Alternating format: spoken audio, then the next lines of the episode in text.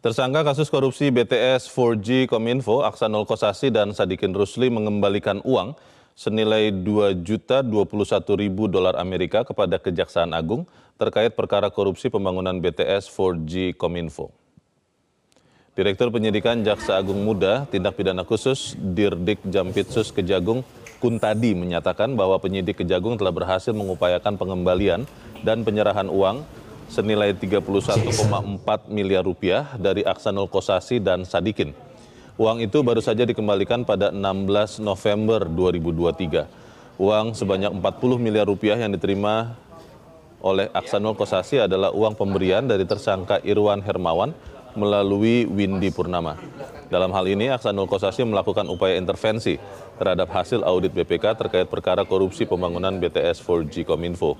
Hingga saat ini penyidik masih akan mendalami soal total uang yang diterima Aksanul dan Sadikin dan siapa pihak yang terlibat dalam aliran dana itu. Beda ya, bawa dolar sama rupiah. Ini wanginya.